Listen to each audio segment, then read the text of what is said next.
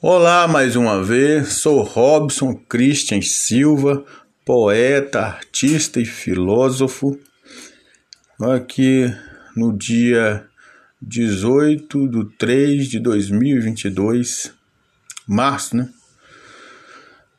Enfim, tantos acontecimentos no mundo inteiro.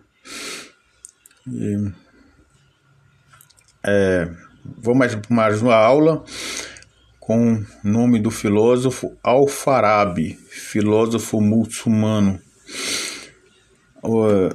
Ele nasceu em 870 até 950. Abu Nasir Muhammad Al-Farabi nasceu em Turquestão, que é o Oriente Médio, um país localizado no Oriente Médio, perto da cidade de Farabi não se sabe sua data de nascimento, mas podemos fixá-la em torno de 870, já que morreu em Damasco em 950, o que teria vivido 80 anos. Ficou bem moço para Bagdá, mas não há nenhuma informação sobre sua vida nessa cidade parece ter sido uma vida recolhida e sem acontecimentos marcantes até o ano de 942, quando aceitou um convite do soberano xiita al-Daula, em torno do qual resumia uma corte de letrados. Desde então, foi sobretudo em Alepo, capital dessa cidade, né? Desse cheque sheik, né? Que Al-Farabi morou praticamente até sua morte. Teve como mestre de filosofia um nestoriano Hailá. Esse ponto é importante porque os cristãos nestorianos mantiveram nessa época e sobretudo no Iraque. Ou seja, era um povo dos nestorianos, era um povo do Oriente Médio, muçulmanos, que cada um tinha sua doutrina estabelecida ou pré-estabelecida, na qual os muçulmanos tem vários tipos de castas, né? Vários tipos de escolas e de doutrinas, né? Que faz parte da cultura dos muçulmanos, que o livro é o Alcorão, né? E que é muito provavelmente é uma cultura que veio oral, ou seja, foi falado aquilo por muitos e muitos milênios e milênios, até que depois pegaram-se e começaram a, a anotar o que falava-se e montou a religião que hoje conhecemos como muçulmano. E, a, e o livro principal, o Alcorão, e Maomé é o seu profeta maior. É, esse ponto é importante, porque os cristãos nestorianos mantiveram-se nessa época e, sobretudo, no Iraque, relações estreitas com os pensadores e sábios muçulmanos, Al-Farabi relacionou-se, por sinal, com outro cristão, Abu Bish é, Yunus, tradutor e comentador de Aristóteles. Aristóteles foi um filósofo grego, estagirita. Ele nasceu em Estagira, ele foi para a Grécia. E ele foi discípulo de Platão. Platão foi discípulo de Sócrates. Sócrates foi aquele que afirmava-se num período de decadência, num período do helenismo, um período de decadência do no helenismo, né? de que sei do que nada sei, convencia as pessoas que estavam ao redor, que julgava que sabia, que ele não sabia aquilo que ele achava que sabia. Ou seja, é como se fosse um ponto de partida de que existe uma ignorância fundamental e universal na família humana, que somos todos da mesma família, família humana, né? Porque tem o reino dos minerais, o reino dos vegetais, o reino da fauna da flora, e nós somos a família humana. É claro que aí vem a questão de confiabilidade. Você pode confiar em certas pessoas, em certas pessoas você não pode confiar. Enfim, aí existe uma questão também do respeito. Você tem que doar respeito para receber respeito. Então vem a questão também da respeitabilidade. Por que, que todas, por que, que tem pessoas que são respeitáveis e tem pessoas que não são respeitáveis? por causa do comportamento, por causa do paradigma. Se você tiver um comportamento adequado, digno, notório, então você vai ser respeitado com o passar de anos e anos na sociedade. Por outro lado, se tiver um comportamento vicioso, um comportamento irritadiço, um comportamento implicante, um comportamento raivoso, é? então você vai transmitir uma imagem negativa ao seu respeito, de forma que você não vai conseguir respeito na sociedade. E tem a questão também da honestidade, né? que é outra verdade também, né? que é a questão de que como diria lá o grande mestre Bruce Lee, né? é muito difícil se expressar honestamente. Então, ser uma pessoa honesta não é fácil. Igual a questão também, da, por exemplo, da humildade. É, pobreza não é humildade. Pobreza é carência. É, a humildade estaria mais perto daquilo que o grande mestre Lao Tse falou né? não se envaidece, mas também não se humilha. Isso aí é o que está mais perto da humildade. É, a questão do Aristóteles, né, igual eu falei, é, primeiro teve o, o grande mestre, um, foi um divisor de águas, que foi Sócrates, que afirmava que sei que nada sei, e depois veio o, o, uma pessoa que acompanhava muito Sócrates em suas andanças, falando sobre moral e ética e o comportamento, a questão de como as pessoas deveriam. Como são as coisas, como elas são, né? Porque existe aquela história de que você falar como as coisas são e quando você vai verificar elas são totalmente diferentes. E o que o Sócrates afirmava é uma integridade intelectual daquilo que é e você confirma que é mesmo na, conforme você conferiu. E aí tem a questão também do Platão, que acompanhou muito Sócrates e viu Sócrates também sendo morto injustamente tomando cicuta. Então aí vem então o Platão é, e, pela morte do Sócrates ele, ele, ele, ele inventou né, a alegoria da caverna de que muitas pessoas estão presas confinadas numa espécie de mundo do Maia, né, que os, os, os hindus falam, né, que é o mundo das ilusões. E no caso, o mundo das ilusões é esse mundo que a gente vive, que aparentemente tudo é está mudando constantemente, né? E realmente está mudando mesmo. Mas a questão é que o que é seu propriamente dito? O que é realmente o que pertencente a você? Porque depois que as pessoas morrem, aquilo que te pertence já não pertence mais. Então, a questão é, do Platão foi a questão do mundo das ideias, que existe um mundo extraordinário, maravilhoso, e que nesse mundo extraordinário, maravilhoso, é, esse, esse nosso mundo é uma pequena sombra desse grande, extraordinário mundo, além de todos os mundos. É, então, vem a questão de que Aristóteles foi discípulo de Platão. E o Aristóteles descobriu, ele era filho de médico, né? O, o pai dele é ele escreveu um livro chamado Ética a Nicômaco, né, que foi o pai dele, que foi um médico. Então ele escreveu publicando que a metafísica, no qual Platão falava que veio do mundo das ideias, não é bem assim não. Ela passa pelo mundo das experiências e no mundo das experiências você tem grandes ideias e aí você faz grandes projetos e grandes realizações. Ou seja, na verdade, Platão completou Aristóteles, Aristóteles completou Platão. E tem várias obras platônicas que, além da metafísica, tem também a questão da a questão da, das espécies, né? categoria de espécies, na botânica, dos animais, dos vegetais. Né?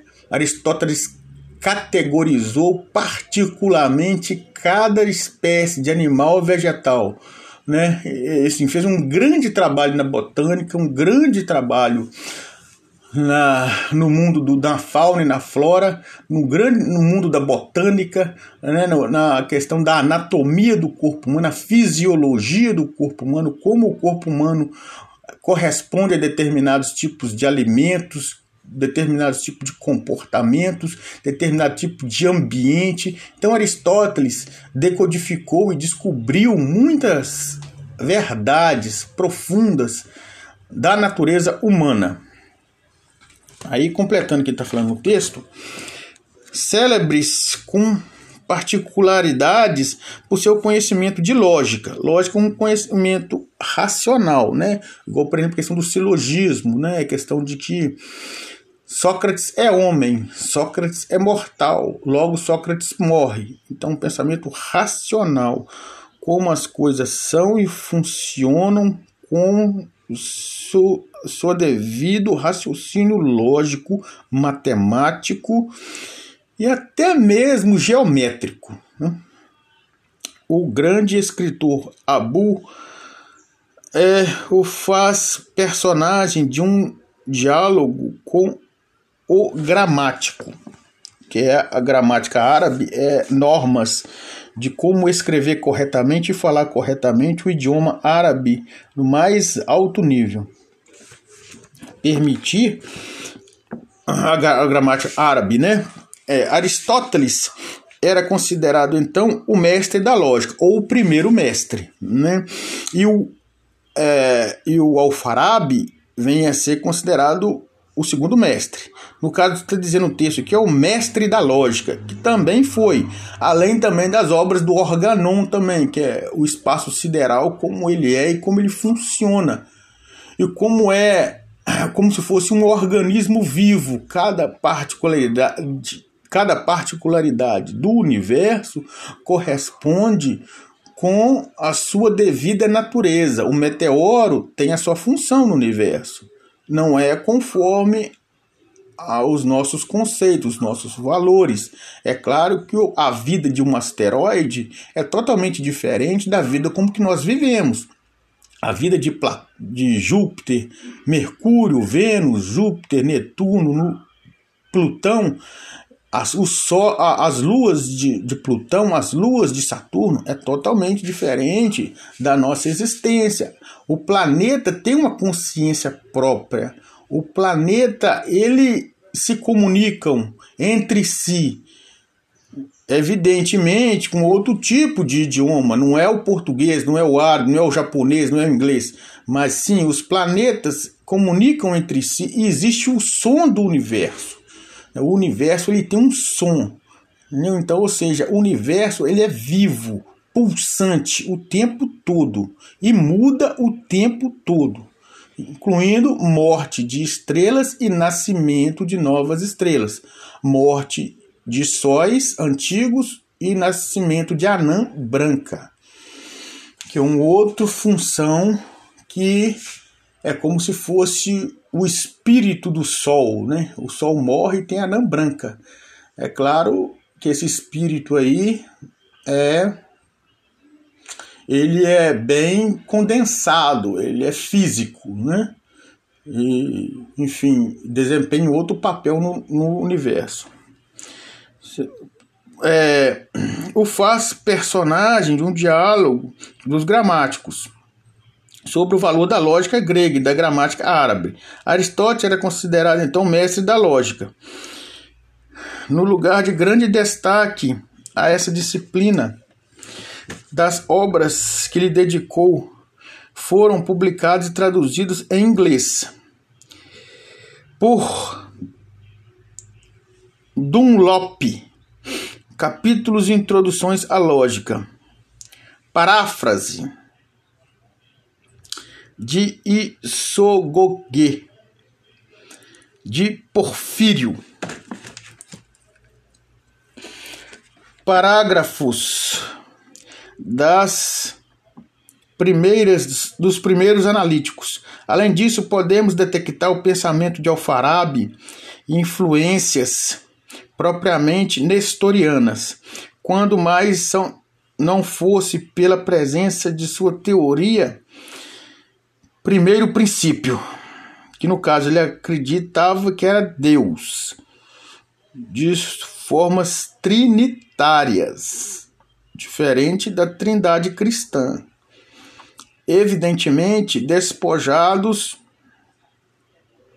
do, da significação que tinha no contexto teológico cristão, que é estudo de deuses e divindades. Teologia, estudo de deuses e divindades, ou que se acreditava, ou que se acredita, ou que talvez poderia ser os deuses ou as divindades. No nível primeiro, que é a inteligência. Identificou que é inteligível. Enfim, aí vem falando na página seguinte. Alfarabi viveu numa época particularmente perturbada pelas guerras e revoluções, devidas às ambições dos, dos príncipes, príncipes e rivalidades entre sunitas e xiitas. É, esse povo, há muitos milênios, principalmente os israelitas e os judeus, vivem em guerra constante e mais pela uma questão de território, né?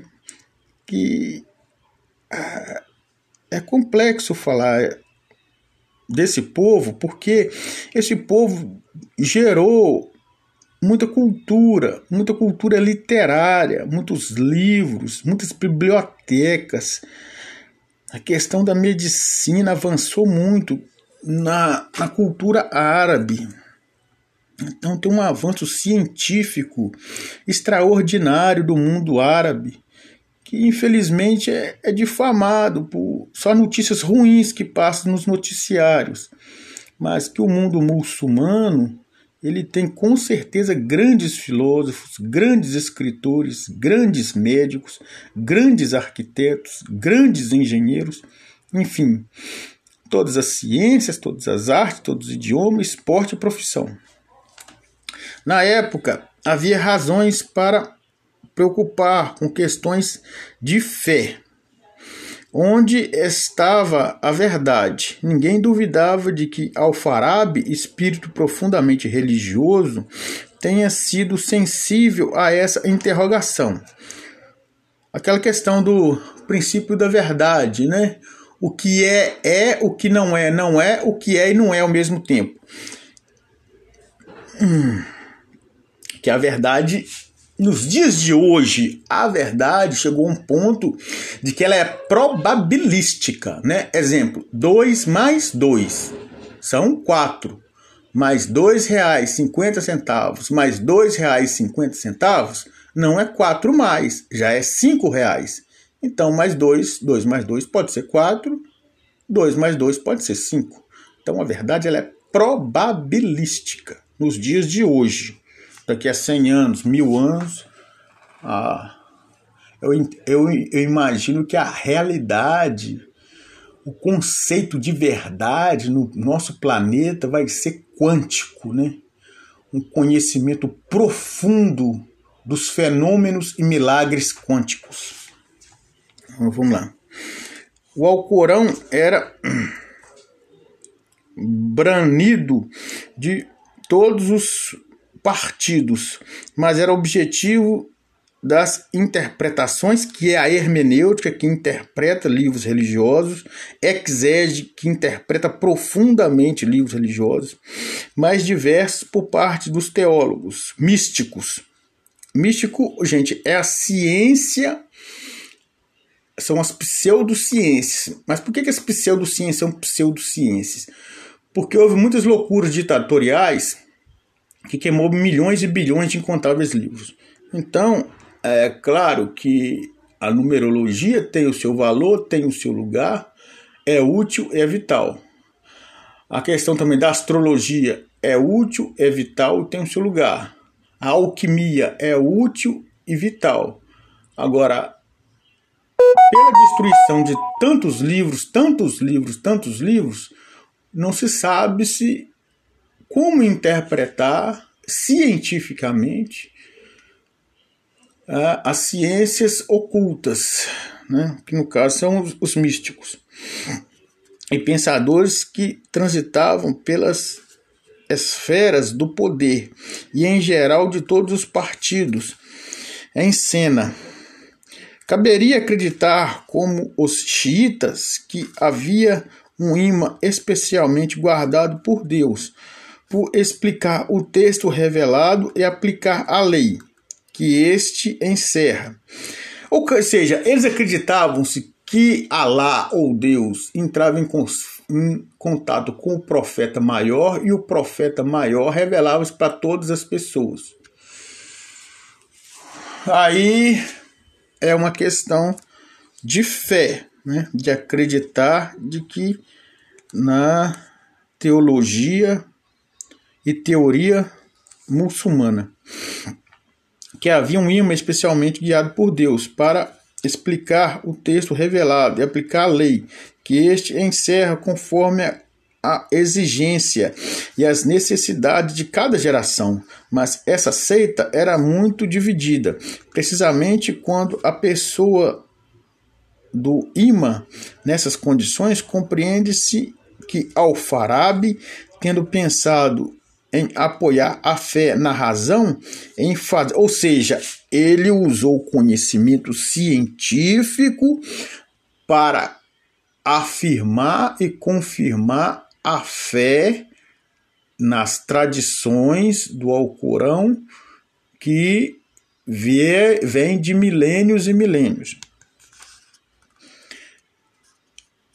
É, é, em fazer do profeta também um árabe por conseguinte, se voltar para o que se considerado filosofia, que é amor à sabedoria, ou buscadores da verdade, ou aquele que acredita que um dia vai encontrar a verdade e que essa verdade será satisfatória. Porque se, a, se alguém encontrar a verdade, ela é satisfatória e satisfatória em todas as épocas. É, a filosofia grega que se aplicou a apresentar como um sistema acabado e perfeitamente coerente, indo muito mais longe que os teólogos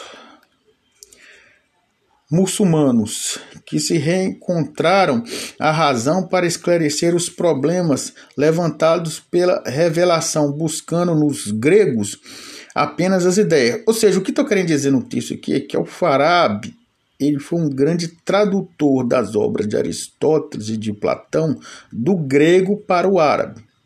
Apenas as ideias da argumentação de Al-Farabi torna a filosofia inteira por esta persuadido de sua unidade. Temos uma prova disso em seu livro sobre a harmonia entre ideias do sábio e divino Platão. E a de então, ah, tem nomes aqui todos em árabes, com uma argumentação hábil e sutil. Al-Farabi tenta aproximar as duas doutrinas, né, que é a doutrina platônica e aristotélica, para confirmar sua fé no Alcorão mostrando que as diferenças estão apenas nas palavras ou nos pontos de vista. Assim, ele explica, por exemplo, que dois sábios têm a mesma concepção da definição. Quando aborda as questões sobre as quais sabemos que Aristóteles criticou Platão, é na questão da metafísica, né?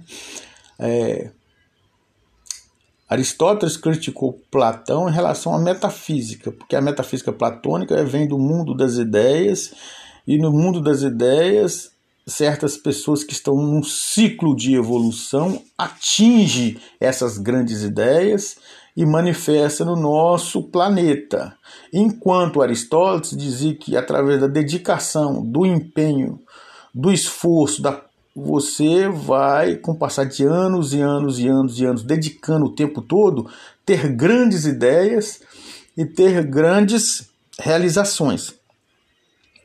Ou seja, Aristóteles criticou Platão em relação à metafísica, mas Platão não deixou de ser mestre de Aristóteles e Aristóteles não deixou de ser aprendiz de Platão.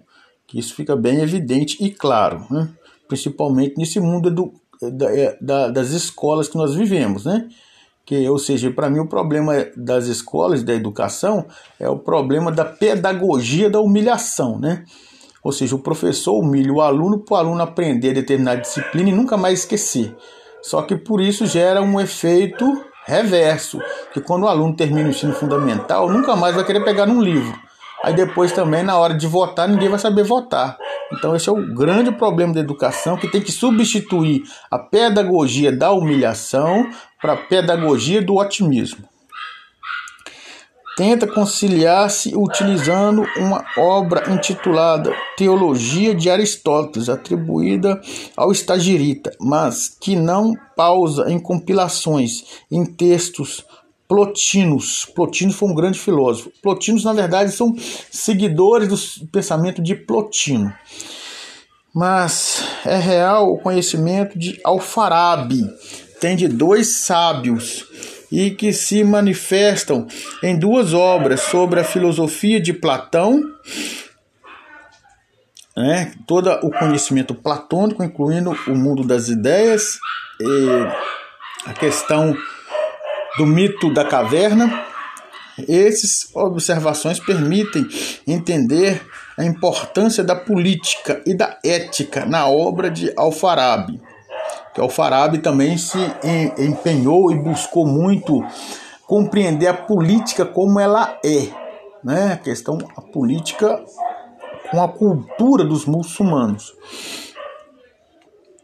É, advertência, é, os livros, né, sobre de Alfarabi, que ele escreveu nesse período, foi a advertência acerca do caminho para a felicidade, sobre a obtenção da felicidade e enfim, tem várias e várias obras de Alfarabi. Se você pesquisar no Google sobre obras de Alfarabi, você vai achar várias e várias, inúmeras obras de Alfarabi. Bem, ah, essas duas últimas obras encerram a questão políticas e éticas, né? ou seja, a questão da felicidade, né? que ele buscou compreender com profundidade o que, que realmente é a felicidade pode satisfazer os homens e as mulheres em todas as épocas e todas as gerações. Cerca obras tratam-se do problema, mais particularmente como tratado sobre o uno e a unidade. Cumpre assinalar ainda dois escritos importantes, um sobre.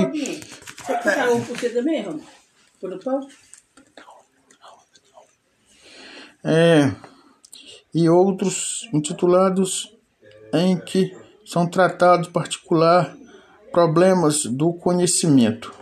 O pensamento de Alfarabi caracteriza-se, antes de mais nada, por uma cosmologia fundada na pressão dos seres a partir do Uno, que é chamado de primeira, talvez porque o no Alcorão esteja escrito a respeito de Deus, ou seja, Deus em primeiro lugar. A questão é que Deus é um mistério, que ninguém sabe o que, que é. Enfim, mas aí, vem, ele é primeiro e o último, partindo, portanto, da ideia do primeiro. Mas quando eu falei que Deus, ninguém sabe o que, que é, porque Deus é um mistério, e sempre será um mistério. Principalmente a mente cósmica, sempre será um mistério. Sempre será um mistério.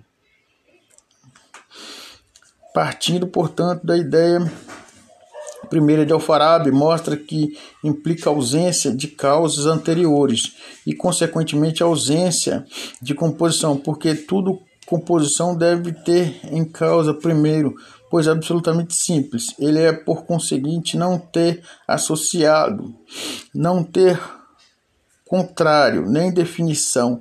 Por isso implicaria ele divisível segundo gênero e espécie. Em seguida, Alfarabi se afasta de Plotino, ou seja, discorda das ideias de Plotino, porque ele tem a sua própria doutrina.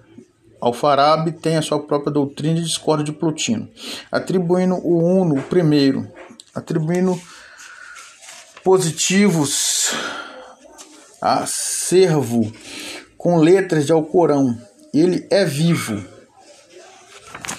Bem, gente, aí o, o final do texto está aqui falando, né? Alfarabi é chamado com justiça de segundo mestre e Aristóteles. Ou seja, Aristóteles é o primeiro mestre e Averroes o segundo mestre, que explicou grande cultura muçulmana. Não apenas ele é a fonte direta do pensamento de Avicena e Averroes, que são grandes filósofos também muçulmanos, e tiveram grandes doutrinas que influenciou Al-Farabi, como também exerceu profunda influência na filosofia árabe na Espanha e até mesmo sobre as obras de Averroes. Enfim, um grande mestre, um grande filósofo, tem suas obras no Google, as obras de Alfarabi, de todas as ciências, todas as artes, todos os idiomas, esporte, profissão, em busca da felicidade, a questão da política, de uma vida de maior sabedoria na política que resulta em felicidade mútua em todas as épocas e gerações. Enfim, gratidão e iluminação, nirvana, pós-nirvana, todas as sortes, todas as curas, todas as saúdes, todas as felicidades, todas as riquezas e todas as proteções em qualquer tipo circunstância situação, além do anos-luz infinito, dentro da história da eternidade, para manifestar excelentíssimos amores recíprocos e que isso dure eternamente. Gratidão, Robson Christian Silva.